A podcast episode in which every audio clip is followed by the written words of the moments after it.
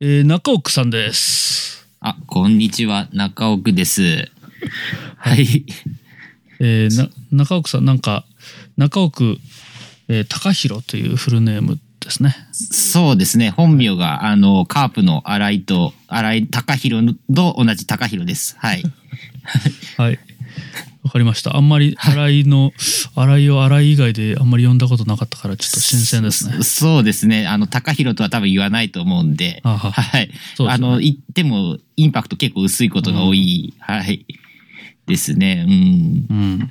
確かに。中奥、はい中奥と呼ばれることの方が多いんですかね。そうですね、ニックネーム、カメラ25っていうので活動活動してるんですけど、もうずっと小学生ぐらいから、もう、すあんま呼ばれることがなくずっと、ふもうな名前で呼ばれますね、はい。え、このツイッター ID とかになってるカメラ25っていうのは小学生から使ってるんですかそうですね。もうこれか、もう小学校ぐらいから使ってますね。もう、へえはい、10 8歳ぐらいの時からですかね。うんむしろ8歳でこのニックネームというかね、ハンドルネームみたいなのを名乗るのがすごいなっていう感じしますけどね。ああ、そうですね。親、親が結構、あの、なんですかね。あの、ウェブ、や、あの、ジオシティーズってありますよね。はいあのヤフ、ヤフーが出してた。はいはい。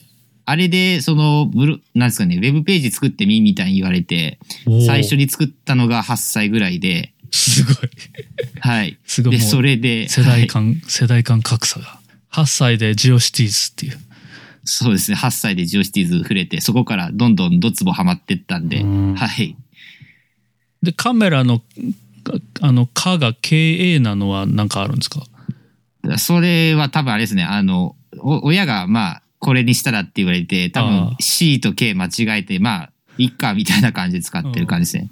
2号はあの、2個2個から2、2号かなっていう感じで。あ、ニコニコ。そうですね。2個2個から2号とっていう感じですね。おーまあ、8歳らしい、可愛い感じですね。そうですね。8歳でももう数年た、数十年経っちゃったんですけど、まあ、今、未だにこれ使ってる感じですね。はい。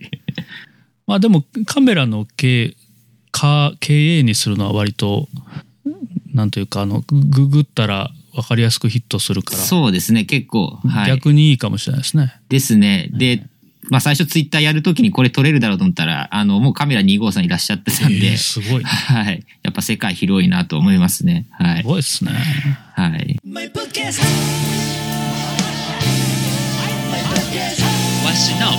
キャストまあそんなそんな中奥さんですけれども、はいだからまあカメラ25って8歳から使ってるジオシティーズから使ってるそうですのね。はいに。誰もみんな名字で呼んでくるっていう。そうですね。もうそこな悩みというか、もうはいニックネームがないのが悩みなんですけど、あはい。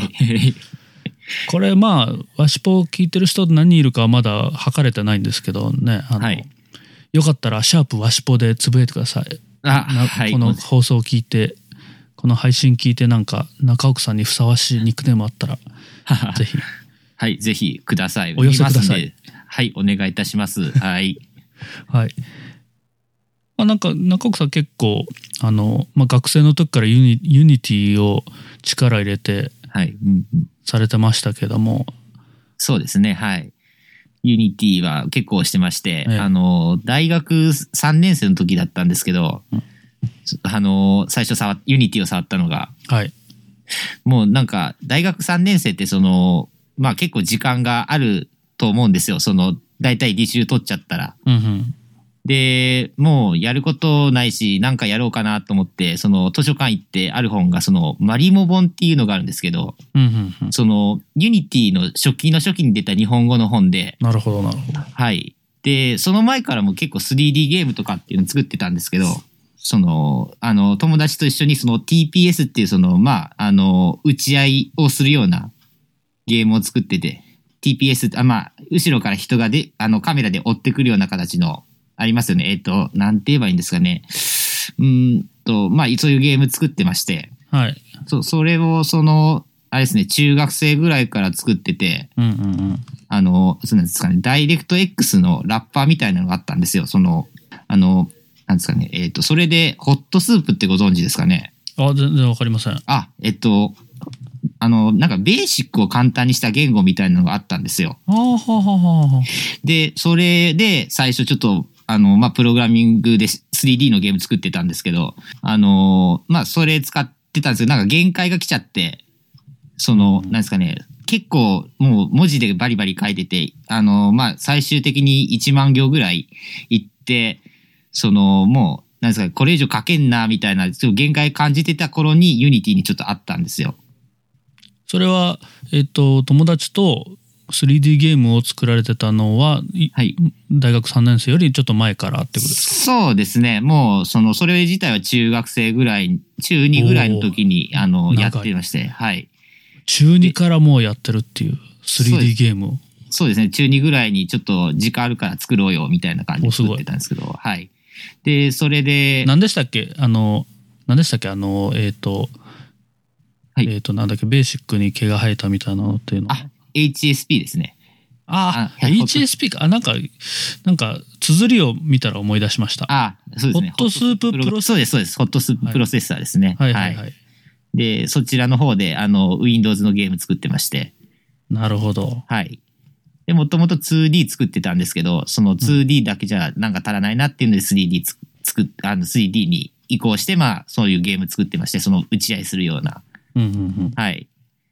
で、まあ、長くやってたんですけど、なんかこう限界というか、なんかいろいろ HSP いじって、その後 C 言語に書き直して、で、C プラプラのなんかクラスとかいろいろつく使ってやり始めたんですけど、まあどうも、なんですかね、げ限界というか、なんか出てきてき、なんかないかなと思ったとこになんかユニティにあった感じなんですおおちょうどいいところに。そうですね。なんか、ちょうどユニティがそのスマホゲームとかによく使われ始めた最初の頃だったんで、うんうんうん。まあ勉強しようかっていうのを勉強して、なんかズブズブハマってった感じでしたね。うんうんうん大学3年っていうことは、はい何年ぐらいですか 2000, 2000、 2000何年ぐらいですかね2000、えーっと、よ2013ぐらいですね。 2013はあ、はいなるほどなるほどちょうど、えーっと、広島 Git 勉強会とか、はいはいはいはい、最初、あの、A- AL さんがやられてた、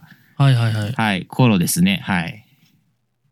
広島 Git 勉強会っていうのが結構あれ人来たんですよねそうですね。40人ぐらい来ましたよね、結局い。やなももっとじゃないももっと来ましたあ忘れたけど忘れましたこう50人近くでもきっとうん、なんか結構来てましたよね来てましたよね。ええなんか GitHub もなんか流行り始めの頃で、なんか Git もこれから来るぞみたいなので、本当にドンピシャであの後来てたんで、うんああ、すごかったんだな、あの勉強会ってなんか後になって思いますよね。うん、まあ、うん、そうですね。そうですね。Git 勉 Git 勉強会があった時に、その時そうですね。に Unity に出会っていて、そうですね。なんかその Git 勉広島 Git 勉強会僕も行ったんですけど、そこで、はいその中奥さんが発表されてたの,、はいのが、なんか Git 抱きしめてって いう、そうですね。そうそう Git 抱きしめて、はい。 Git 抱きしめてっていう、あれ何ゲームっていうんですかね、アドベンチャーじゃなくて、のノベルだ、ノベルノでベすね。ルか、ノベルゲーみたいなのを、はい。ユニティで作ったっていうのを、ああ、あれユニティじゃないですけど、まああ、れでもゲームですね。 じゃないですね。あれ Unity じゃないです かまだそうですね、使いこなせてなかったんで、はいはいはいあれは別のやつなんですけど、なるほそうど。でそすね、作ってましたね、はい。うかそうか、まだ出会って間もない頃だったという。そうですね、間もなかったんで、多分、あれですね、あの、ボールに物連載入れて、わあ、楽しいみたいな頃だったんで、うんまだ、はういん。うんうんね、うん。だからその後にユニティ勉強し始める。もうなんか、かなりあれですよね、もう、あの、いろんな、まあその中2からずっと作られてた 3D のゲームをはい。ユユニティで書き直したんですかね。そうですね、書き直したに近いですね、もう。んはい。どうでした書き直して。そうですね、もう、なんですかね、もう月とすっぽんの差っていうぐらい、なんていうんですかね、やっぱ、ユニティの凄さを毎日感じながら書いてましたね、そのコードを書うんうんうん書き直すときにはもう、なんですかね、その、もうユニティって結局、なんですかね、ゲーム作りをゲーム化したと自分は思ってて、うんうんやっぱりその、と、自分が最初ゲーム作り、作ってた頃ってやっぱりその、なんですかね、その、ゲームってやっぱりふ符号プログラミングでしたっけえっと、あんまりリソースが使えないみたいな、うんうんあれ、状況からその符号クラプログラミングみたいな概念が出てきて、まあリソース使ってどんどんあの、早く開発しちゃえばええじゃんみたいなのを、やっぱユニティの考えにやっぱ根底にあるのかなみたいなうんうんので、どんどんどんどんその、な、制作スピードもなんか速くなってきて、なんかすごい楽しかったですね。うんうんうん確かに僕もあのいつぐらいに入門したのかちょっと入門したのは広島のなんかユニティとか好きな慶宗さんっていう人がいるんですけああ、ど、うん、いらっしゃいますね。えー、ケイソーさんがなんか広島の Mac あれ Apple あれな Mac ユーザー会だったかなマックユーザー会、そうですね。あの、そうですね。広島の公民館でやられてましたね。うんうん。あれで Unity の講座を一回されたことがあってそれであーうんもういもういつか勉強したいと思ってたから行ったんですよね、あー、なるほど。はあはあはあはあ。まあその時はあのシーソーゲームみたいなあなんかシんシーソーゲームかなうんうんうんみたいなのを作るっていうののまああの一緒に作るっていう感じでしたけど、あーはあはあはあ。ええそれ Git 勉強会の前だったんですかだそ前じゃないですかね、うう。うんん。ちょっとよく覚えてないですけど、ちょっと、うんちょっと待ってくださいね。これいつだったかなえっとですね、あ、僕ちゃんとメモしてるんですよ。Unity のうん。オルグファイル。あ、2012年の3月25日だから、はあはあはあ結構前ですね。結構前ですね。うん。はあはあはあ。あじゃあ自分が出会う1年ぐらい前にもう会われてたみたいな。そうですね。うんうんうん Unity 自体は、まあなんか、Unity、Unity ってこうみんな言ってたから、ああ、ですね。うんうんうんうん。そういうのやったんですよ。で、その時に、多分マリモ本じゃなくてウニ本とか、あウニがああそうの、オライリーの、あ、あ、そうですそうです。いつもグロいリアルな動物の絵が描いてあるところにウニが描いてあるっていうあ、ウニでしたっけあ、自分ウもニ多分そそうそうそれ、それ見てましたね。そうなんかユニティだからウニウニらしいですよあれあ、なるほど、そうなんですね。それ初めて知りました。そうそあ、じゃあマリモじゃなかった。なんかマリモ本だと思ってました、自分あれ。あれのことですか あれのことですね。あれです、あれです。なんで、ちょっと。多分あれウニウニだったような気がしますねウニあ、ウニなんですね。あ、なるほど。ウニ本ユニだからウニ。ああ、なるほど。はあ、はあはあ、ちょっと勉強になりました。多分ですけどねなあそうマリモだったらすいませんいやいやいや。ウニ本はい。はあ、はあはあはあ日本人の人が描いてたような気がするんですけどあ、うねーん、すごい。あの、最初ユニティのイロハから教えてもらった本ですね。あれはもこれウニですよウニう、ウニで すね。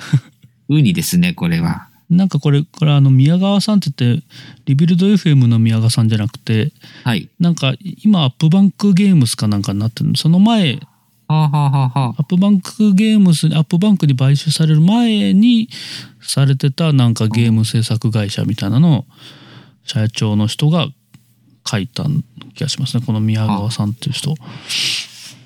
ユニティによる 3D ゲーム開発入門ってやつ。いあ。うん。やこれ結構ねなんかあの読みにくいんですよね。 で まあ正直ちょっとあれですよね。うん。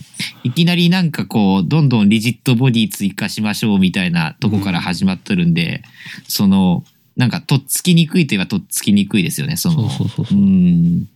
あの、コンポーネントの説明ないのかよみたいな、こう、ううんん。コンポーネントですね。コンポーネントとか、はい。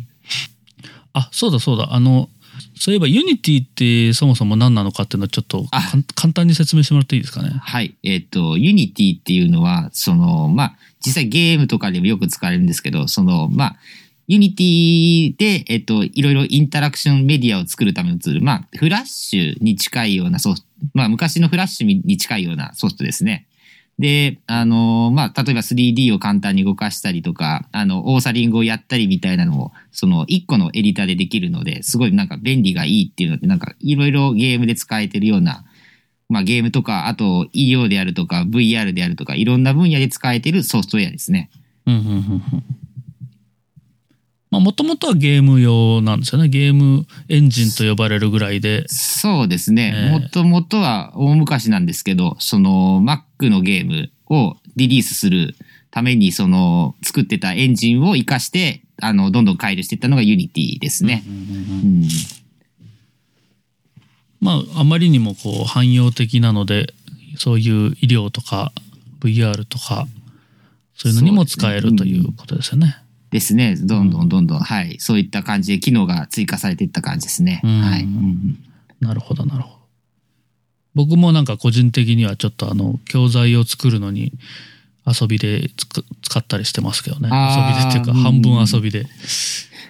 なんかあれですよね、その、先生も、あの、よくユニティのやつ発表されてましたね先生。あすいません、すいません、すいま先生せん、ニョホ、すいません、すいません、ニョホさんもやられてましたね。はい、ニョホさんもよく発表さされてましたよね。まあ、発表というか、えー時々、はい。なんか、えっと、数学アプリみたいなの作られてて、ええ AR となんか混ぜて、なんかビューフォリアみたいな、そうです、そうです。やられてましたよね。ウービューフォリアっていうライブラリ使って、自分ではそういうのを書かずに、うんうんうん。 AR でなんか、3次元の、あの、3次元のというか、二変数関数のグラフですね。それが3次元の局面になるやつを出したり、はい。せうんうん節平面とか出してこう変微分とかうんうんうん分かるなっていうのをやったりとかですねそういうのをうんうんうん。作ったりしてますすごい、あれ初めて見たとき、そっか、こういう理由もあるんだなってすごいびっくりしました。はい。ですね。そうそうそう 3D がね簡単に作れるというのはやっぱりうんだいぶやっぱり楽ですよねそうですね。で、やっぱり、ほとんどコーディングしなくてもいいっていうのがやっぱり一番いいのかな、みたいな、うん思いますね。うん。 Unity そっからまあ出会ってそうですね。うん。今まで作ってきたゲームを移植したりとかそうですね。うんしたと、はい。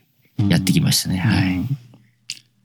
あとなんか広島で広島ユニティ勉強会をよく、ね、あのは開い催されてますよね、そうですね。あの、もう、かれこれ、もう3年ぐらいになったんですけども。結構長い広ですねえっと、オープンセミナー広島っていうのが毎年3月にあるんですけど、そちらの方の2014でやりますっていうのを宣言してやってる感じですね。オープンセミナーっていうのは無料セミナーなんですよね確かそうですね。毎年、あの、県外、県内から講師がやってきて、あの、発表していく感じですね。なんか僕僕ちょっとなんか参加できたことないんですけど講師の、はい。講師が結構有名な人が結構来ててはい。無料なのにすごいですよねあれねすごいですね。毎年、今年もありますよね。確か2月に。 OSH2017 OSH、そうですね。OSH2017 がありますね。はででで2月25日ですね2月25ですね。あともうい、あと1ヶ月ぐらい後で後ですね。これは小ノートに貼っときます、はい。お願いします。小ノートこれがまあ今回は今回も割となんか有名人が来てる感じですねそうですね。結構有名な方が来られてますね。その、まあ、後で話すちょっとコーダー道場に通じるんですけど、いちごジャムとかって作られてる方が来られたりとか、うんうんうんあとはプログラミング教育がやっぱ多いんで、広島のプログラミング教育の方とかが来られたりとか、うん IoT も来られますし、まあ、その OSH ですねオープンソースオープンソースじゃないよオープンセミナー広島の何回か前の時に中奥さんがはい宣言したんですか、広そう島でユすねニティ勉強会やりますやりますっていや、やりますみたいなんで、はいはいい言いました、言いました。そうですね。はい行って、で、それから3ヶ月後ぐらいからやり始めたら、女穂さんもよく来られるような感じで、なんかまあ、黙々会っていうのをやってきましたね。。あそうそううんそう僕もちょっとたまたま近かったから行こうと思って行ったんですよねそうです、そうです。あの頃はちょっと、そうですね、あの、全員で黙々しながら、もう自分もユニティわからんかったんですけど、結構集まって、あの、質問ワイワイしたりとかしたんで、ええはい、やってきましたね。うん。いや大体聞いたら答えてもらいましたよ中奥さんに聞いたら「これいやこれどうやるんですか?」っつったらいや、でもめっちゃ汗かきながらやってました。あえ、これどうするんこれどうするんみたいな感じでもう、はい、うもう。んでもすごいそれがやっぱ後になってすごい自分の勉強にもなったんで良かったかなと思いますね。うんやっぱねコツコツやるのがいいですよねそうですね、やっぱり。うん。それでなん、まあ、僕時々行ってたのもあるんですけど、最近はよく水曜日に何回かに1回されてますよね。なん1ヶ月に1回ぐらいですかね。そうですね、今は1ヶ月に1回、2ヶ月に1回ぐらいのペースで、ユニティのその勉強、あの、まあ、ユニティの黙々会やったりとかですね。であとはその、まあ、あの、ウェブタッチミーティングっていう、あの、ちょっと広島で大きなウェブ系の勉強会と、あの、コラボさせていただいて、あの、まあ、ユニティの、その、日本法人の方呼んだりとかして、勉強会とか開いてますね。ユニティの女方法、女方人日本、日本法人、日本法人です。あ、すいません、日本法人です。いや、日本法人です。日本あ、法に人。日本法人、あ、すいません。日本はいすいませはん、すいません、ちょっと口がなまってました。すいません。いやいいややいやいや、僕がすいません。いやいや、すいません。僕こそすいません。すいません。はい。はい。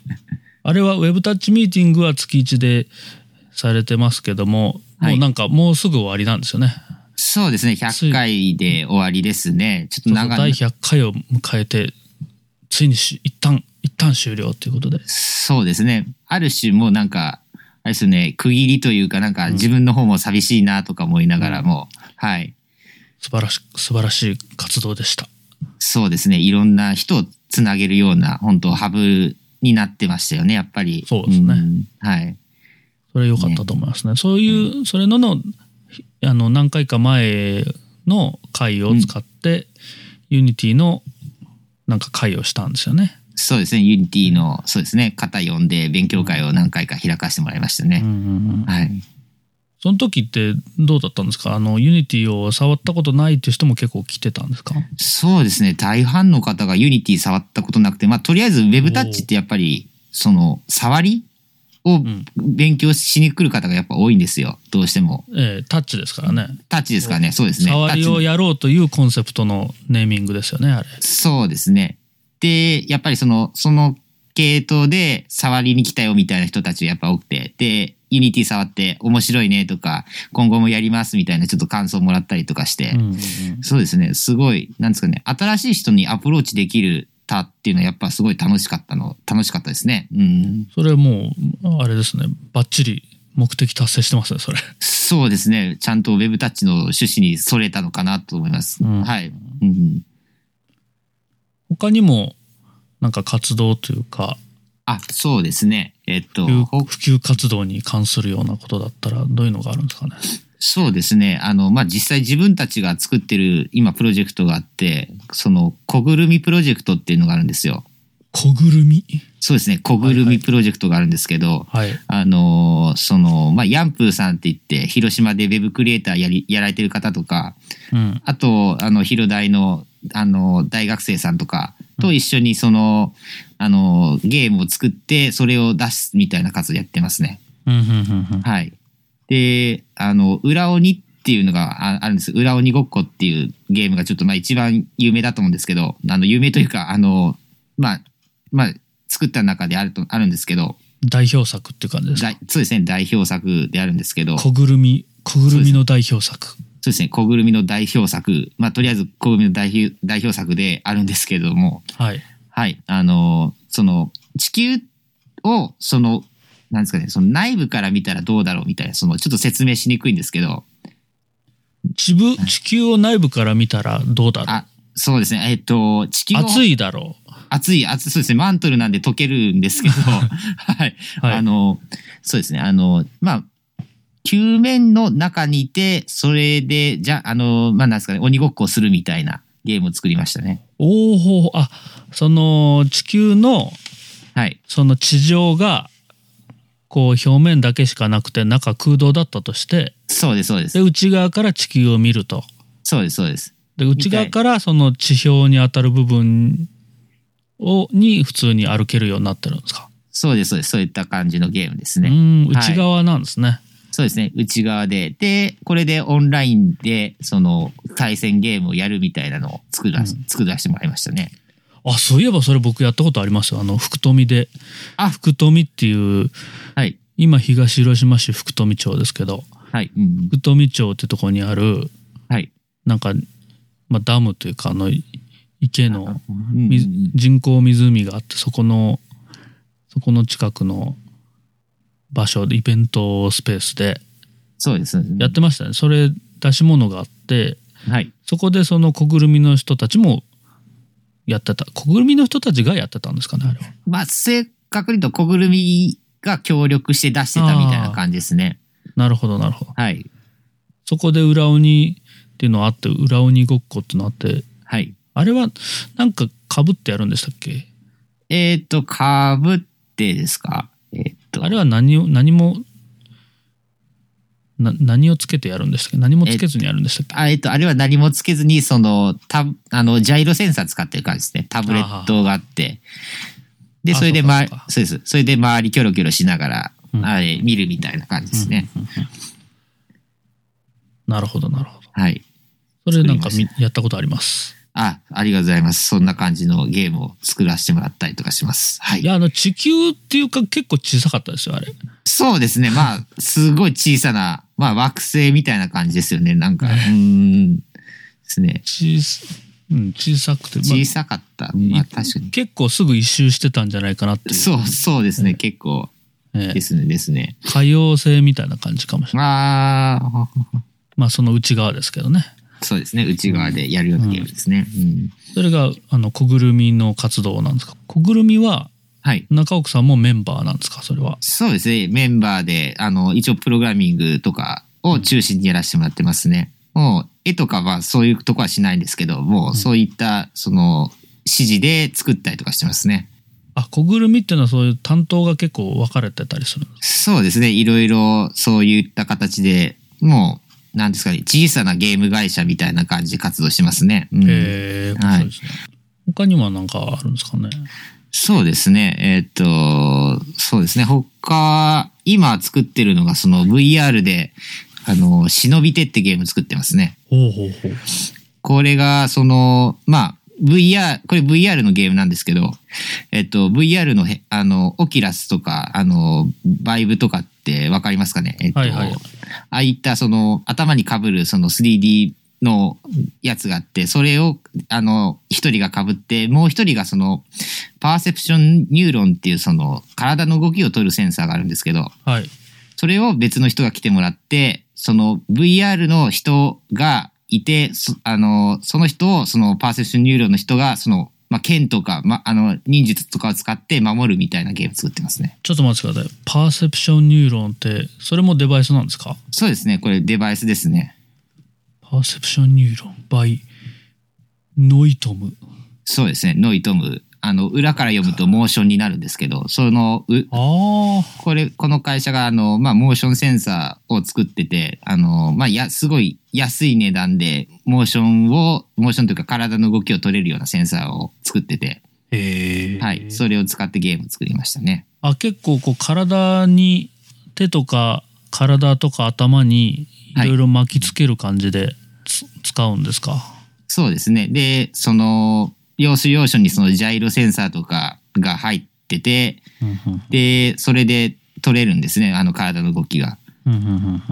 へえこれこれ初めて知ったなオキュラスとかバイブはよく聞きますけどねはい、うん。ですね、これ、これ知りませんでしたこれいくらぐらいするもんなんですかこれこれ確か20万、30万ぐらいした気がしますねお。結構します。結構しますね。ただ、その、モーション取るや動きのやつとかって結構高いんですよ。はいはいはいその、なんで、他、他の業者とかってやっぱ300万とかからスタートだったりとかするんで、安いやつでも。なるほどただやっぱりその、まあ、制度的なとこはやっぱ問題が、問題というか、まあ、これからに期待かなっていう感じがやはり多いですね。うんうんまあ、ふ普通は業務用で300万とかするようなのがそうですねまあ。まあ一般でも買えるぐらいの値段で出してるっていう感じなんですかねそういう感じですね。はい。精度はそこまでないけどっていうまあ、そうですね。うんはい。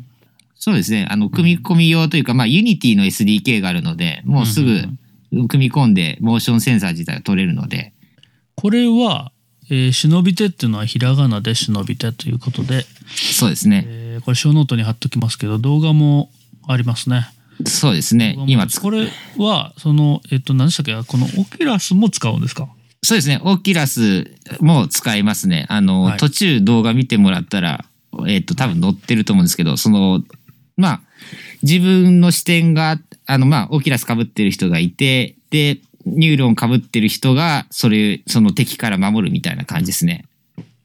パーセプションニューロンをつけている人ははい。なんか見えてるんですかえっと、あの人はちょっと見えてないんで、あの、なんですかね、言ってしまえばこれスイカ割りなんですよ。おおなるかほっどかこいいスイカ割りみたいな。っこいいスイカねほんほんほんほんあの、右行ってくれ、右行ってくれっていうのをその、VR 被ってる人が言うんですけど、はいはいはいで、それに指示に従ってパーセッションニューロンの人は右に動いて、そこで剣振って、あーそこで剣振ってみたいな感じで。なるほど。そうですね。もうほんとスイカ割りなんですよ。見せ方を変えてるだけで。はい。あ、それは分かりやすいですね。はい。スイカ割りと言ってくれたら分かりやすかったですね。そうですね。スイカ割りなんですよ。もうこれが。はい。なるほど、なるほど。かっこいいスイカ割りと。っかっこいいスイカ割りです。はい。てことは、これがその、この忍び手がかっこいいスイカ割りってことは、はい。逆に、はい。本当のスイカ割りはかっこ悪いってこと ですかかっこ悪い。うん。ううんんうんうん。確かに。確かうに、んそういうふうに、あれですよね。あのあの水着着てやりやがってって いう。ー、いや、まあ、そうは、お、まあ、まあ、どうなんですかね。まあ、ほたのやってる時は楽しいですよね。やっぱり。やってる時は楽しいんまであ、す。たの楽しいか、楽しいか楽しくないかは置いといて、まかあっ、こいいかかっこよくないかで言うと、かっこ悪いっていうことですかね。まあ、まあ、そうです。うんそういうことになるのか。そういうことでいいんですかそういうことになる、なると思いますそ。れははい。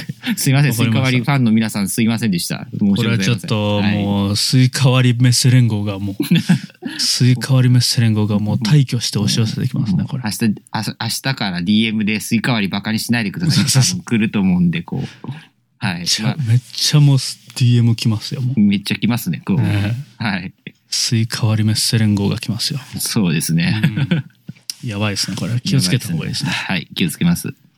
これから夜道というか夜の砂浜歩くときは気をつけてください。そうですね。ちょっと夜のスマホ、あの、今年の夏から気をつけたいと思います。はい。お願いします。はい。多分、スイカ割りの棒で叩き切られるんで、多分、ははいい、気をつけます。お願いします。はい。はい。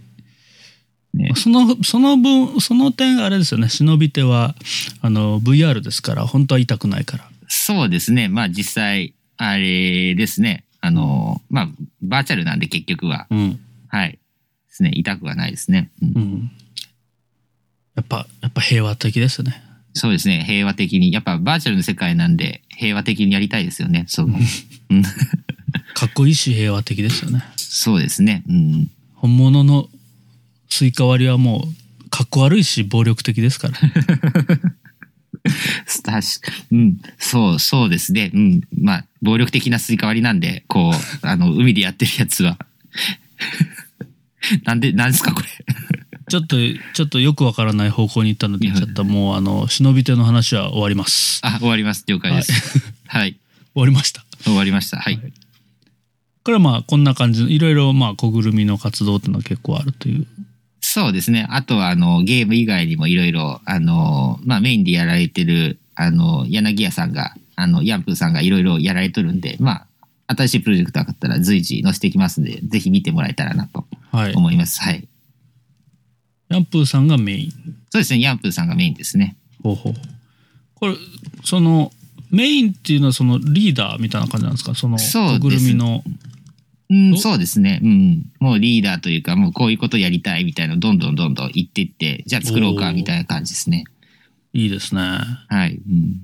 ヤンプーさんって結構、あの、このこの辺では、エアー書道とか、エアー書道とかなんかいろいろ人気ですよね。そうですね。エアショトークはもうありますし、ええいろいろ、はい、あの、作られてますよね。あの、はいインタラクションメディアに、っていうのかな。ちょっと、まあ、そういうアート的なものを作ったりとかしてますよね。うんインタラクションメディアのメディア作家みたいな感じですよね。そうです、そうです。もう、広島を代表する、うん。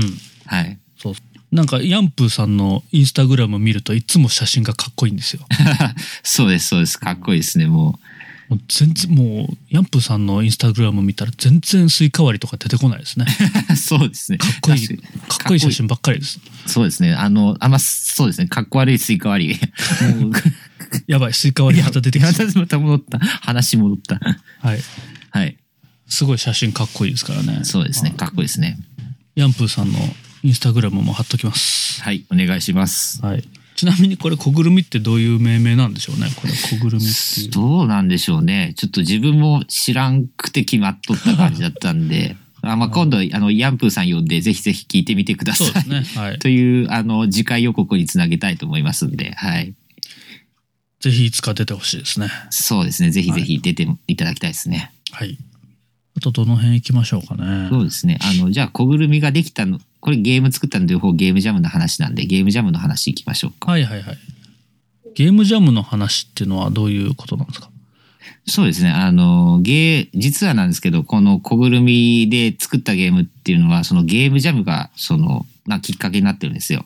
うんうん。その、毎年その秋と、あの、まあ、夏の前ぐらいに、その VR ゲームジャムっていうのがあって、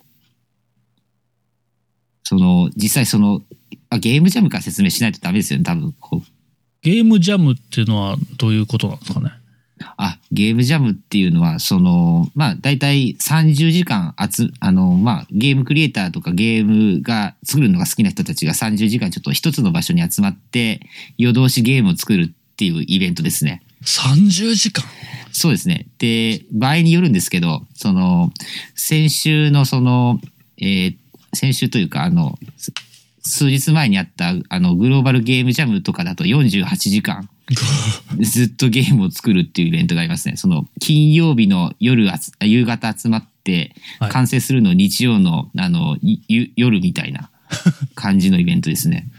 それちゃんと途中寝るんですかね寝る方もいますね。ただ、ずっと起きてる方もいて、そのバイタリティすごいなとか思いながら、毎回参加して思う感じですね。すごいですね。はい。そういう、まあ、あのゲームって言ってもそのコンピューターゲームですかね。そうですプねロ。グラミングして作るゲームの、です。まあ、ずっと連続でやるという。そうですねう。んあの、基本はコンピューターなんですけど、ボードゲーム作ったりとかするとこもありますあし、あ、そうなんですか。じゃあもそううですゲーム一般の、まあ、作成大会っていう。そうですね。もうんう、その、趣味とか、プロアマ問わず集まって作ったりとか、あと、今年ひ日本であったのが、その、電子デバイス。その、アルディーノとかを利用した、その、電子デバイスのゲームを作るみたいなのもあったりとかして、もう多岐にわたってる感じですね。うん、うん、うん、うんうん、うん。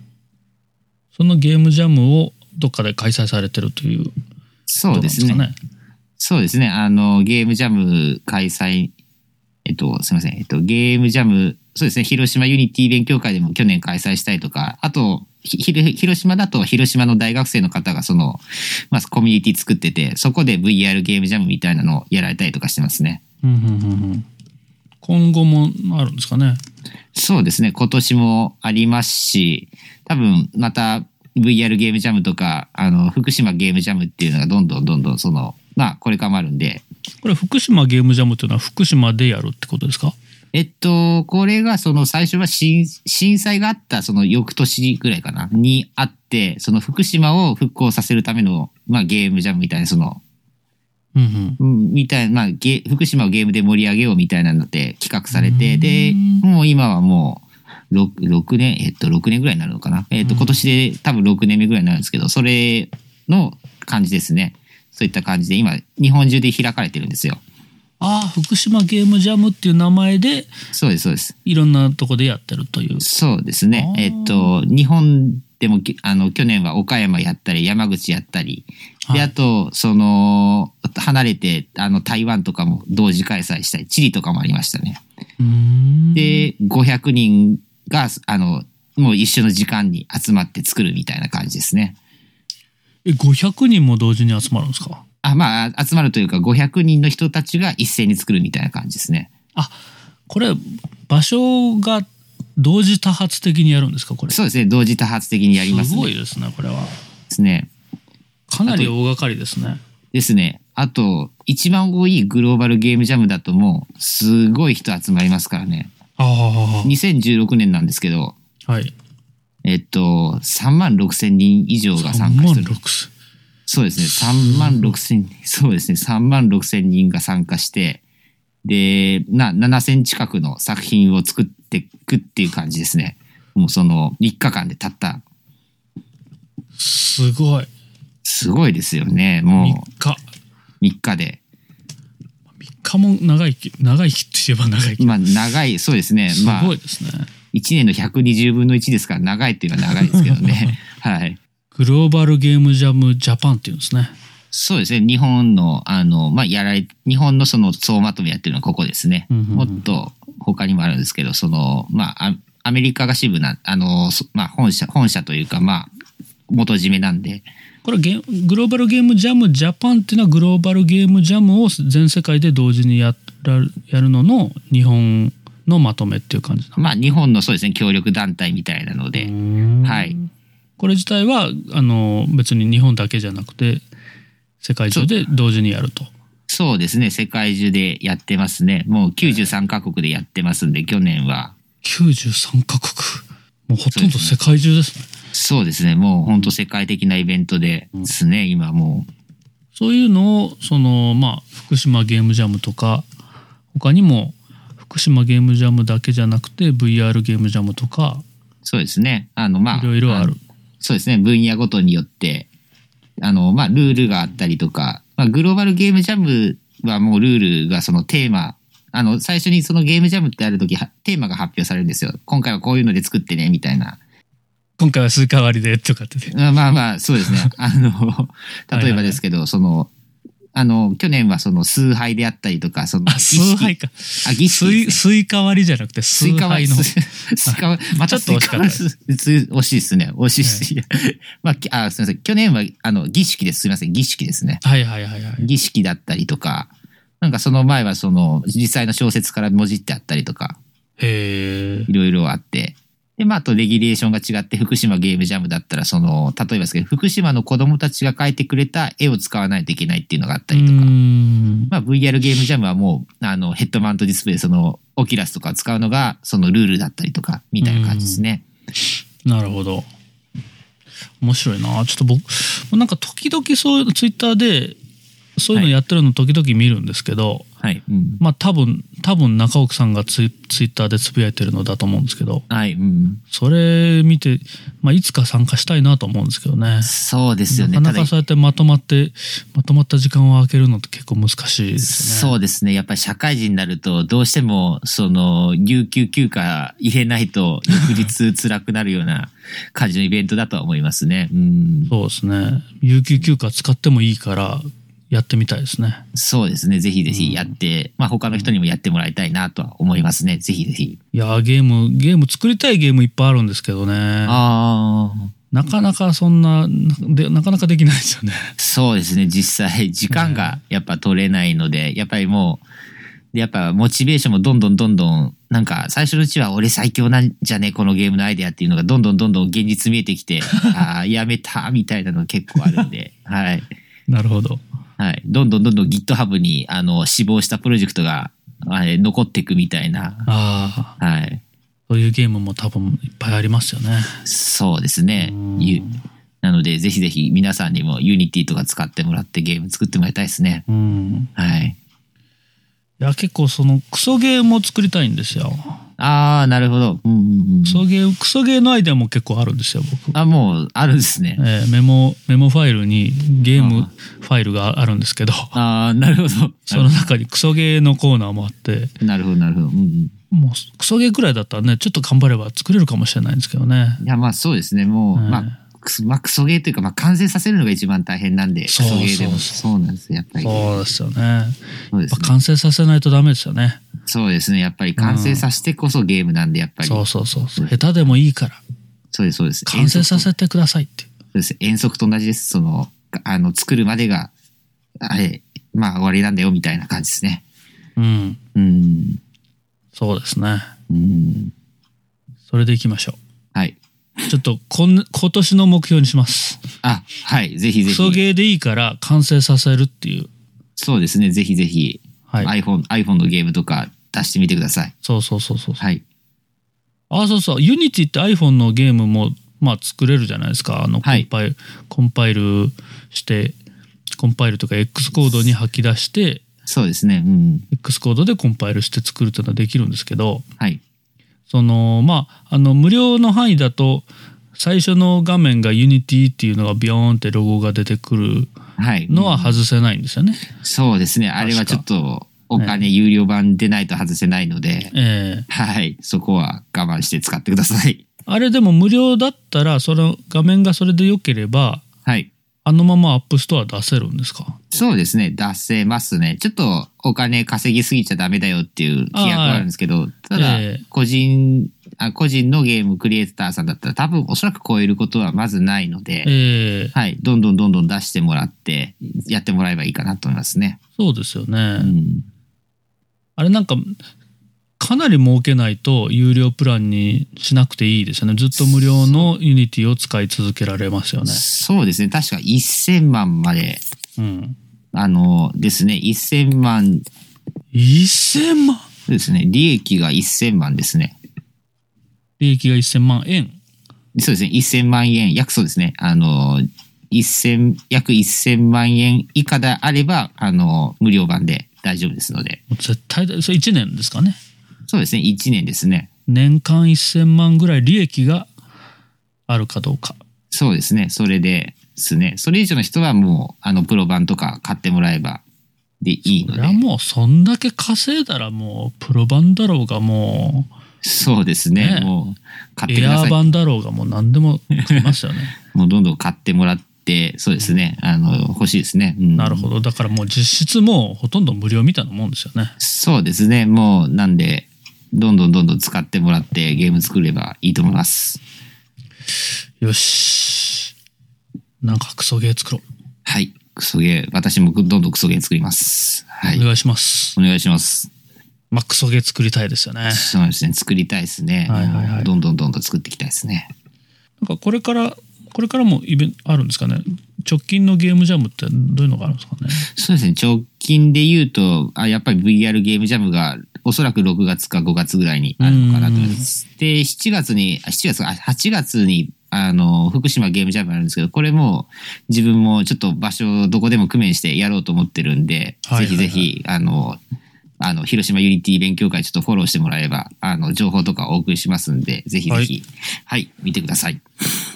広島ユニティ勉強会のツイッターアカウントをフォロー。あ、えっ、と、あ、ページですね。ページかコンパスで見て、フォローしてもらえば。あメールをそうかそうかあ、そうですね。メンバーになってもらえば。広島ユニティ勉強会のコンパスのページをそうでフすォね。ローすると、グッジョブ。あグッジョブで、はい。ず情報をお送りしますんで、ぜひぜひ見てみてください。 OK です。はい。ちなみにユニティって結構あのバージョンアップ結構ガーンとちょっと前だとバージョン5で結構ガーンとなんかそう書ですね。うんき換わりましたけどはい。なんかこれは新しい機能いいよとかそういうのあったらぜひ教えてください。そうですね。なんか最近のユニティ結構、なんですか、クラウドサービスみたいなのとどんどん混ぜてきてるんですよ。ほうほうほう。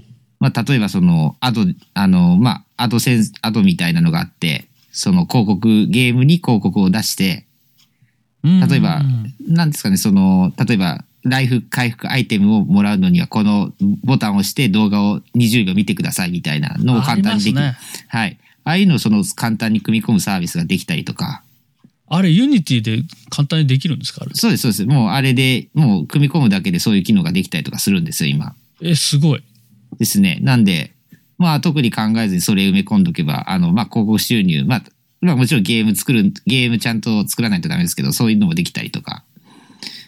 でですそれね。すごいな。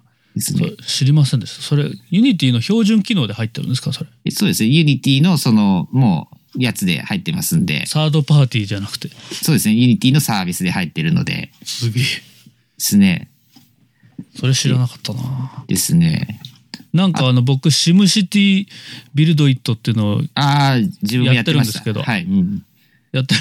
やってました。 やはってるんい。ですけどあれと、あの、動画見るとアイテムもらえるっていうのがあ出てくるんですよね。ああ、な時るほど。う々ん街に。はい。それまあ、それ、いつもタップしてうん動画見るんですけど、はい。最初の頃はなんか何ヶ月か前ぐらいは結構そのアメリカのアメリカのアップストアのゲームとかばばっかりだったんですけど最近は結構日本のゲームとかゲームだけじゃなくて普通の広告とかも商品の広告とかもなんか出るようになった気がしてああ、だんだん改善されてる感じしますね。そうですね。やっぱり、その、まあ実際、どんどんどんどんゲームの人口とかそういうとこで効果あるぞっていうのはどんどん知れ渡ってきたのかなっていうのはやっぱあると思いますね。うん。ですね。僕大体あの広告はほとんど見てないんですけど、 まあ、すなるほど、なるほど。ほとんどというか、その、まあ、再生してから最初の辺は見るんですけど、その、あーあ、こ。れ、このゲームは別にいいなと思ったら、もうすぐ目が滑っていくんですけど、ああ、まあまあまあたま。になんか、こいや、これ結構面白そうっていうのがあって、うん。たまにインストールしてみるんですよ。ああ、なるほど。うん。うん。だから、まあ、効果あるかもしれないですね。 そうですね。あの、意外と地味にあるかのかなとですね。うんおいいな、みたいなのが、やっぱり。うん。そううそうそう。ですね。あと、まあ、今こういうのが流行ってるのかなとかね、ああいうのを見るのにはいいかもしれないですかね。そうですね。やっぱり、流行りしたりとか知るのにもやっぱいいですよね。うんええこんなゲームやるかよっていうのはたまに出てきます けどそういうのもその求めてる人がまあきっといるんだろうなと思ってそうですね。どんなゲームでもプレイヤーいますからね。こんなゲームに遊ぶのみたいなのもありますからね。うん。えな何のこと言ってるんですかゆぎく、いやいや、いやいやいや、それは、それは近くは。うん。わかりましたはい。まあ多分あの浜辺でやるゲームだと思います けどね浜辺わでかりま。浜辺で。はい。わかります。は。はいいそうかそうか他に何かあります他ですね。他なんですけど、あの、まあ、もう標準機能で、その、まあ、プレイヤーの、その解析みたいなのができたりとか、プもレしまイすヤねー。ああのゲームゲームプレイヤーのことですかユーザーのそうですね、ユーザーのやつの解析をできたりとか、あと、その、C- CI、えっと、まあ、継続ビルディングっていうんですかね、えっと、継続はいは的インテグレーションか。ちょちょちょっと CI の前にあの分析っていうのはどういう分析ができるんですかえっと、例えばなんですけど、えっと、これが Unity Analytics っていうんですけど、はいえっと、ちょっと待ってくださいこの人疲れてるとかえっと、そうですね、えっと、そういったのもできるのかな、えっと、ちょっと待ってくださいね、えっと、 Unity Analytics そうですね、Unity Analytics っていうのがあって、この人今までのプレーとちょっと違うちょっと疲れてるとかは見れるのかなどうなのかなえーっと、ちょっと今日大銀じゃないとか分かるあのそこはどうなんですそうかねいうそういうことじゃないですかどういうことなのかななうーん基本的には、あ例えばなんですけど、その、なんですかね、えーっと、アクティブユーザー数であったりとか、はいそのあ、ど、どれぐらい続けてもらってるとか。んですかねなるほど。 Google Analytics と同じような感じのゲーム版だと思ってもらえるああ分かりましたなるほどはないるほど、ですね。そういうのをその標準で使えたりとかするんで、ユーザーのなんていうか個々の個々のユーザーのなんていうか特徴をこう細かく解析するっていうんじゃなくてそうですね、もう。ユーザーの使用状況をこうグロースにというか全体をこうガーッと集計するっていう感じですかね。そうですね、そういった感じですねう。ん、まあプレイ時間とかはまあ取るんでしょうけどそうですね、そういった疲感れじ。てるかどうかまでは分からなさい。すがにはわからないんじゃないですかね。うんいや、やろうとしてるかもしれないですけど、ちょっとそこまではわからんですけどね。うんその辺はまああの自分でねあのプログラムを入れるしかないかもしれないですね。そうですね。うん。結構なんかそういうのやったら優しいなと思うかもしれないですね。ですね。ちょっと疲れれてるから休めた方がいい休んだ方がいいんじゃないのっつって。そうですね。そういうの言ってくれるぎ優しいゲームが欲しいですね。こう。ええはい。なんか機械学習の技術でなんか作れそうな気がしますけどね。そそうですね。そういった感じできそうですよね。うんこの人疲れてるよ、みたいなので。のそうそうそうそう。したら、あれですよね、なんか、なんか日本人疲れてる人多そうなんで、毎回毎回そろそろやめたらみたいな10分おきに出てきたりとか、それとかあの栄養ドリンクの CM が流れるとか、 ね。生々しいですね、そそうれ。そうそう。めっちゃ生々しいですね、こおーそうそうリポビタン D とか出てくるう。とそかうで。すね、あの、そろそろ翼は生やしませんかみたいなの出てきたりとか、うんそうそうそうそう。すごくこう怖い、うん、ちょっと闇を感じますねう。ん。うんまあ、割となんかあの人工知能というかそのぐらいのことだったら多分今の技術でもできますよね。うん、できるでしょうね、やっぱり、今は、今であれば。うん、うん。なんかできそうな気がしました。ですね。うん、そうかユニティアナリティクスですね。そうですね。そんな感じですかね。ままだありますかね。そうですね。まあ他、あの、継続インテグレーションとかをサポートしたりとか、あ、そうだった、そうだった。途中で止めたんだった。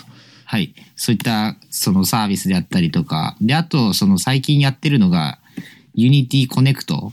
あの、はいその Unity を使ってる人たち同士をつなげる、そのサイトみたいに作ったりとか、ほうほうほうあのはい。あと、え、Unity で使ってるっていうのは、その開発開環発者ですね境として、あ、えっ、と、開発者同士の、その、なんですか、コミュニティみたいな、コミュニティとか、うんハブみたいな場所を今、Unity が作ろうとしてますね。へえいいですね。それ。そうですね。あの、もう世界中のいろんな人が登録してて、こういうゲーム作ってよ、俺の能力生かす、生かす仕事をくれ、みたいな場になったりしてるらしいです。あ、いいですね。はい。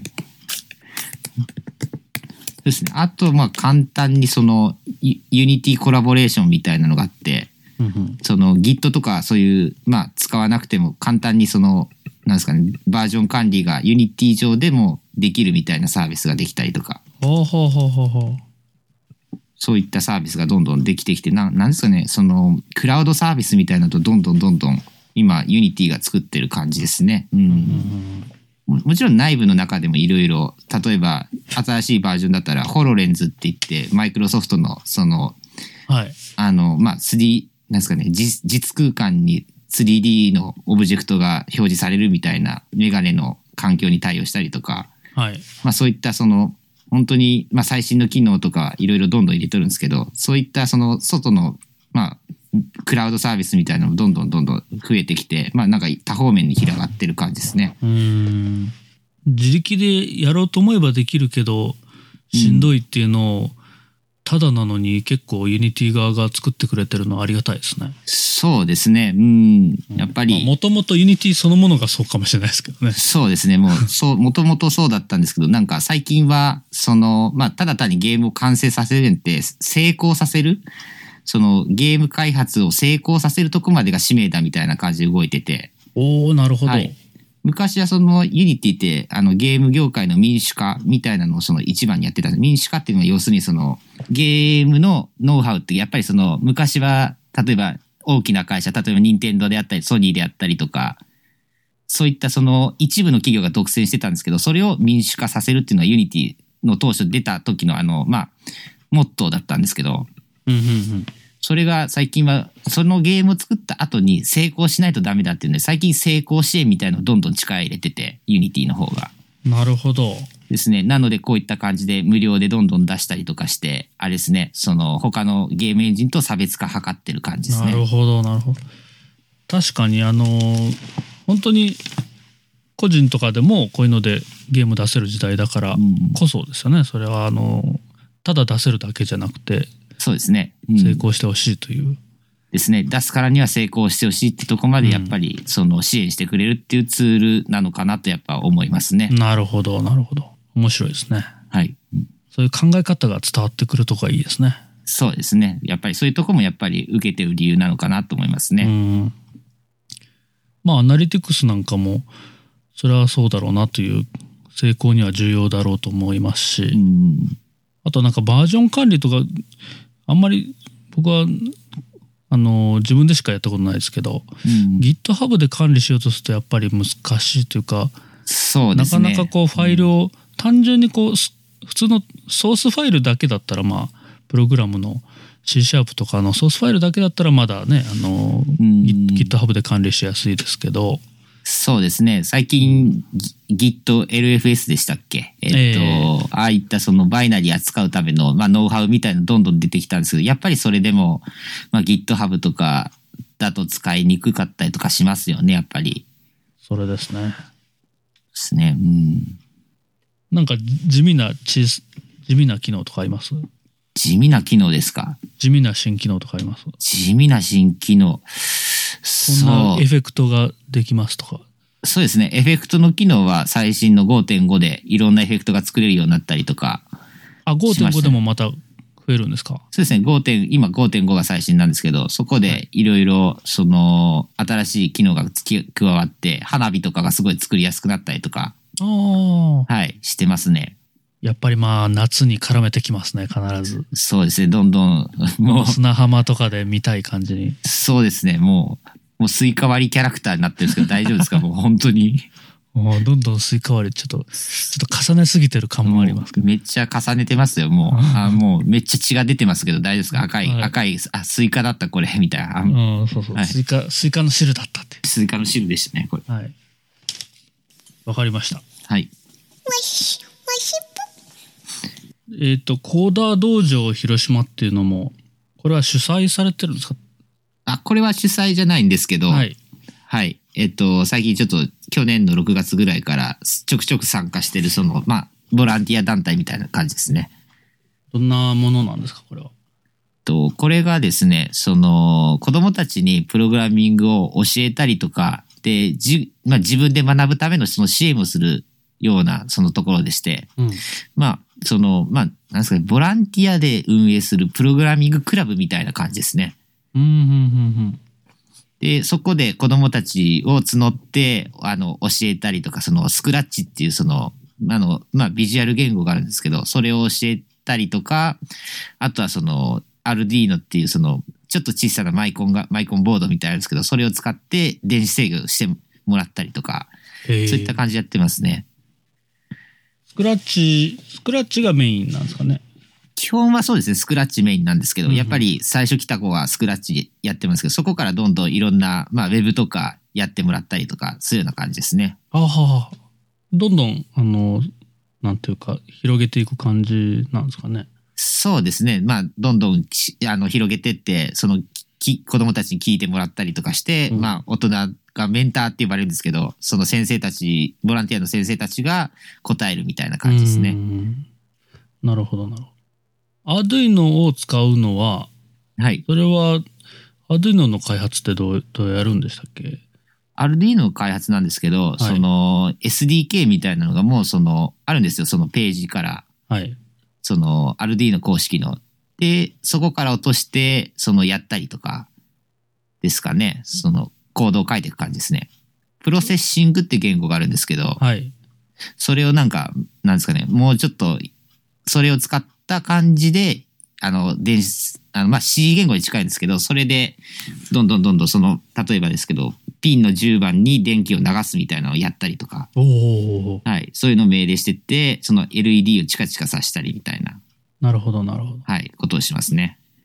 結構あれですね、なんかあの、そういうピンの、ピンに電流流すとかいうローレベルなこともしつつ、スクラッチでなんかこうビジュアルプログラミングみたいなものもやりつつっていう感じで、幅広いですね。そうですね、いろいろできるような人たちが集まっとるんで、やっぱり、本当はユニティ教えたいんですけど、やっぱりユニティ教えるってなると、やっぱりまだ敷居が高い感じで、まだ誰もやってないんですけど、いずれはちょっとそういうのも教えていきたいなと思ってますうんね。うんうんなるほどなるほど。面白いですね。どけどのぐらいなんですか子供って言っても何歳ぐらいの子そう供でさすんがね。来やっるんですかね。ぱり、あの、一応ターゲットにしてるのは7歳から、あの、高校生までなんですけど、ああ。まあ、ただ、やっぱり来るのは小学生の方が多いですうーね。ん。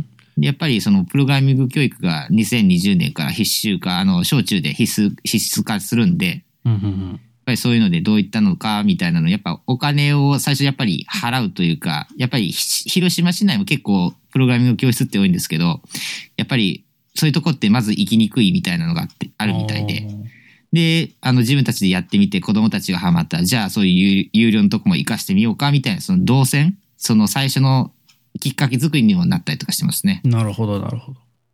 えープログラミングのなんかそういう有料の勉強できるところが多いっていうのはそもそも知らなかったですね。ああ、結構広島多いんですよ。やっぱえりーですね。うん、いろこんれあなとのこワろであシりポます。聞いてる皆さんあのひろここで広島っていうのは広島市内のことですからねあ、そうです、そうです。ねあの、そうです。あの、ここで言う広島は広島市内でございます。広はい、島県の人が広島っていう時はあの広島市のまあ特に中心部のことを言いますあ、ですです、はいそうです、そうです、そうです。北部は指してませんからね、はい全く。ははいい。はい。なるほどそれ知りませんでしたねこれはその、まあ、主催ではないですけどその、まあ、それはメンターとして参加されてるってことそうですね、メンターとしてですね、えと自分がですね、その、高校の時に初めてスクラッチ触って、それで、私コンピュータ部だったんですけど、その、まあ、後輩にどんどん教えたりとかしてたんですよ、スクラッチを。で、結局なんかこう、まあそれが終わって、まあ何何年かやらない日が続いてたんですけど、コーダー道場やります、あで、スクラッチですみたいに聞いて、ああ、なんか、や、なんか昔やったな、みたいなので、で、それからなんか興味持って参加して、なんかやってる感じですねうー。んなるほどな何回何回ぐらい月何回とかどのぐらいのペースでされてるんですかねと、これが月1ですね。おおこれも月1なんですか結構これ頻繁といえば頻繁ですねそうですね。結構その、す月1でやってて、まあ頻繁といえば頻繁なのかなと思いますね。うん。常連小学生とかいますかいますへーね。やっぱ常連というか毎回来て、聞いて、帰って、また次来るんですけど、なんかレベルがどんどん上がってるのが見えてきて、うーんで、平然とそのまさかり投げてくるんですよ、子供たちが。ほうほその、これこういう、こうやりたいんだけど、みたいに言われて、え、わからん、え、どうすればいいみたいな、そのメンター同士で話し合って、う、うん、で、急いで Google 先生に助け求めるみたいな、最近多くて。はいはいはい。もうなんか子供たちの方が高レベルで、ですね。うん。すごいですねちゃんと成長してるのはいいですねそうですね。なんか、うん、やっぱり継続してると、やっぱり、あの、やる気がある子はもうめきめきとなんか伸びてるのがわかりますうね。ーん素晴らしいぜひ継続してくださいそうですね。これも、あの、まあ、趣味として続けていきたいですね。はいはい。これもすごいですね。ボランティアでそういうのをされてるのもね。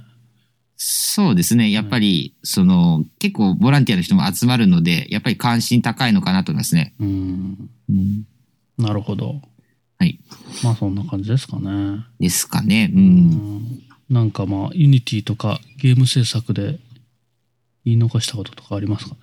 ゲーム、そうですね。えーっと、一応ですけど、まあゲーム制作ってやっぱりやってみる、やってみると大変で辛いことも結構あるんですけど、まあ楽しいので、うん。まあいろんな人にちょっとやってもらいたいっていうのがやっぱありますねう。ん。なんかあの、ゲームを作るのって結構プログラムの、結構いろんな知識使うような気がするんですけど、そうですね。やっぱり、やっぱりその、まあ、例えばですけど単純に面白くするっていうのはやっぱり組み方にもよると思いますし、やえっぱりソートとかも必要ですし、えうんなんですかね、広くやっぱりコンピューターの知識がないとできないっていうのもやっぱありますね。うん、うん。だからまあそのまあゲ作るゲームにもよると思うんですけど、うん。あのできるだけこう知識がつ少ない状態でも作れるゲームっていうのはどういう種類ですかねやっぱりシューティングとかですかね。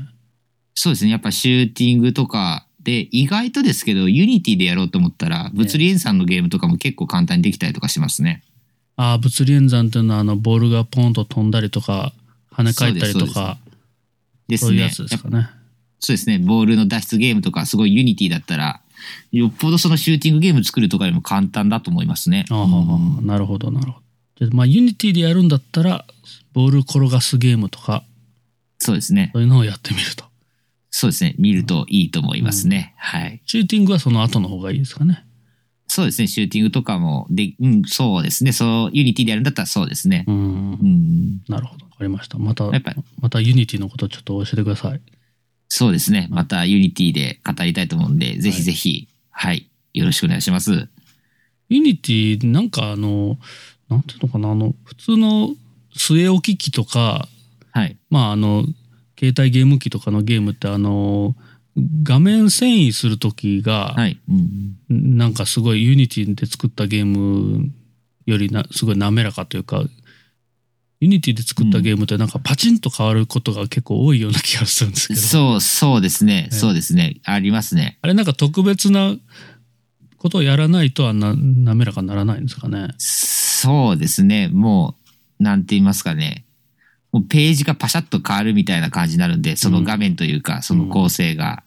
やってみると多分わかりますよね。その、例えば、あの、据え置き機で有名なゲームとかでユニティ使ってるって公言してるやつなんですけど、あ、これユニティだってすぐやっぱわかりますよね。ああそうですか。んあそれユニティで使ってもうあれできますもんねあのコンシューマーキーの開発もできますもんね最近は。そうですね。もう今の現行機もできますし、あと、新しい Nintendo Switch でやったりとかも、やっぱユニティ使えますんで。ああそれ発表されてましたね。そうですね。ねなんで、今やっぱりどのゲームでもユニティ使えるので、うん。ゲーム機でも、はい。そうそうそう。そうすると、今週末期でも、あの、なんか、パチンと変わるような、そうでちょすっね。と滑らゲーかムじがゃどんどんない繊維になっちゃうのかなと思って。そうですね。ちょっとそこはもう、まあゲームクリエイターのやりどころだと思うんですけうど、ん。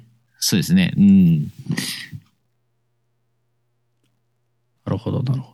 はいなんか、アンリアルエンジンって今度のドラクエが採用しましたとかってああ、うん。見たんですけど、あのはいユニティと同じように、あれもタダで使い始められるゲームエンジンですよね。そうですね。うんあっちは、そうですね。できますね。う。うんん。あれもまた多分、あの、ユニティほどなんか、まあまだ、まだそこまで日本では使われてない感じしますけど、うん。でも割と、なんか見た目もゴージャスだし、なんかすごいなっていう印象はありますよね。そうですね。やっぱ VR とかだとやっぱ見た目がいいので、うんやっぱり、あれですね、あっちのその、アンリアルエンジン使う方が結構多かったりとかしますねあ。あ。うん。そっちはまだ僕全く触ったこともないんで、よくわそうからないですね。自分もちょっと触らないといけないなと思うんですけど。ううんん。まあすごい時代ですよね。昔だったらそんなもうゲームエンジンなんてまあ普通は自分の会社で開発してやるようなものだと思いますけどね。それがうもうんただで使えるっていうそうですね。すごい時代といえば、すごい時代なんですけど、なんか、すごい怖い時代といえば怖い時代っていう感じですね。まあまあまあ。えそうですね。怖い、怖いですかまあそうですね。これ、もうなんかプログラミング食っていけるんかなとか思うときは、あー時々ありますね、なんか。そういうことんか。ですね。なるほどね。まあ確かに素人が手を出しやすくなったのはまあ確かだと思うんですけど、うん。どうなんでしょうね。まあまあわかんないですけどね。あの、プロの技で本当にちゃんとしたものを作るのは、やっぱプロの技がまだまだうん必要なような気はしますけど、まあでもどうかな。まあそこはそうそれですわね。うん。かんないですね。そうですね。まあやっぱ、結局、今はこういう感じになってますけど、またその5年、10年見たときに、ああ、あれがやっぱきっかけでいろいろ変わったなって思うと思うんで、うやんっぱ。りそれは楽しみであり、ちょっとまあ、う不安、不安というか、まあ、ちょっと怖いなと思うとこもやっぱありますね。はいはうい。いん。や、あの、スーパーマリオランってあるでしょ。はい、ありますね。あれ、時々やってるんですけど、はい。もうすごいなと思います。任天堂やっぱ任天堂すごいわって思いますね。もうあゲームがもうやっぱ完成度うん完成度高いなと思って。はい、本職ですからね。そうそうそうそう、ん本職だなと思ってもうなんかもうこれこれワンキーゲームですからねこ れワンキーゲームもう途中からもうワンキーゲームだってこと忘れますねこれうん。ワンキーゲームこれワンキーゲームだったそういえばと思って普通になん か普通にマリオしてる気持ちになるんですよねああ、なるほど、なるほどう。んあー結構面が進むと本当になんか凝っててうん面白いし、まあ、操作もいいしなんかまあうん効果音とかも小気味いいしうんもちろん画面遷移とかもまあ滑らかだし、うん変なあの、ポケモン GO みたいにバトル中に変なバグが起こったりしないし、うんあーまあ、両方ユニティですけどね、うんユニティ製ですけどね。うんユニティ製でもまあ、に任天堂が使うとこんなにうまいのかってああ、そうですね。やっぱり、うん、やっぱ持ちや持ちやみたいなのは結構あると思いますね。ねですね。あ、そうか。だからそれだったらちゃんとした人が使えば画面遷移とかも割と綺麗な感じにできるんでしょうね。そうですそうですね。まあやっぱ標準の機能使っちゃうと、やっぱりユニティ臭さとかうん。が出ると思いますね。やっぱり一番、今は言われないですけど、4, 4の時代のユ、ユニティ4の時代とかだと、これ、その 3D の描画がユニティっぽいなっていうのは結構ネットで見れ見れて、へえ。はい。いや、やっぱ、あの、ユニティのロゴがつくゲームはクソだみたいに言われてた時期もあったので、はい。でなるほど。すね。うん。あ、それはユニティのバージョン4の時代。そうですね、4の時代うんにそういうのが、ちょっとネットでか書き込まれた頃もありましああったというか、まあ、いましたね。うんすごいですね。そどういうとこ見るんですかね ?3D の。どうなんですかね。ううんん。まあまあそういうなんか、細々した話題とかもぜひ、そうですね。ちょこちょこ教えてください。わかりました。今後も、はい、やってきますんで、ぜひぜひよろしくお願いします。ぜひ、お願いします。はいお願いします。あの、新しい機能じゃなくても、はい。こんな機能が実は便利ですよとか、実はかっこいいエフェクトかけ,、ま、かけますよとか、そういうのあったらまた聞きたいですね。ああ、そうですね。こう、どんどんも、今後持ってきます。はい。ありがとうございますちょっと自分、はい、ありがとうございます。はい、失礼します。いえ、もう失礼しました。や、一応ちょっと、あの、エンディングコール的な感じを取っていった方がいいかなと。えっと、まあ、そういう感じで、えー、小ノートなどはですね、えはい。ー、https コロンスラッシュスラッシュのわしぽ .newhoo.jp スラッシュ5で見ることができます。まあ、ユニティ、広島でユニティといえば中奥さんっていうね、はい、ありがとうございます。はい。来ていただけたと思います。はい。はい。ということで、えー、カメラ253でした。はい、ありがとうございました。また来ます。ありがとうございます。最後だけカメラ25っていうっていうね。そうですね。もうあの明日から多分スイカ割りの人って言われるはずな んで、はい。ですスイね。カは割り253でした。い。スイカ割り2号でした。血が出て、ま赤い赤い何かが出てます。じゃあさようなら。はい。はいありがとうございました。